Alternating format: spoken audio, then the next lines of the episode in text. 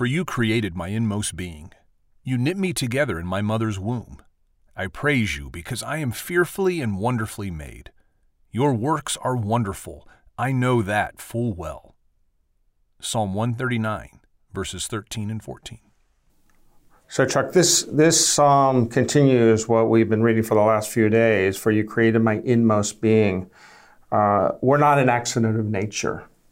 Uh, we were made in the image of God. In the, in the image of God, He made us, male and female, He made us.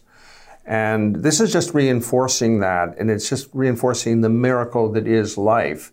That uh, if you take God out of it, it's very hard to bring any sense into it. Yeah. But it's interesting because I meet so very few people who are really happy in the way God created them. They want to have some different physical form or some different gift or some other contribution. And this is telling us that we have high value. Um, God saw who we were and had a plan for us. And I think Jeremiah captures it so well in his calling. The Lord says, I knew you in the womb.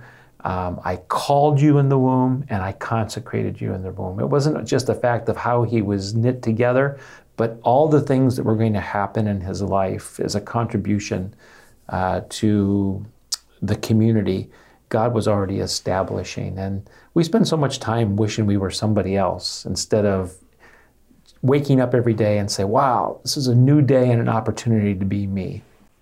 And one of the things you preached on um, many, many times, and you'd always come back to it uh, when you were senior pastor at Stanwich Church, is that you talked about identity, you talked about your Christ identity, which actually links right back into what Jeremiah says.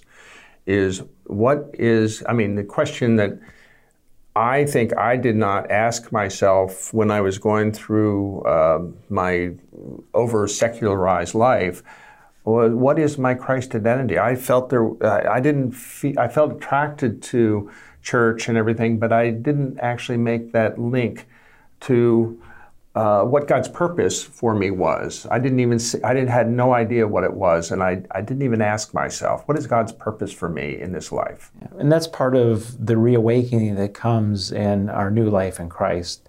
Um, doesn't happen automatically. We have to live into it and uh, allow God to declare our identity and our purposefulness over us.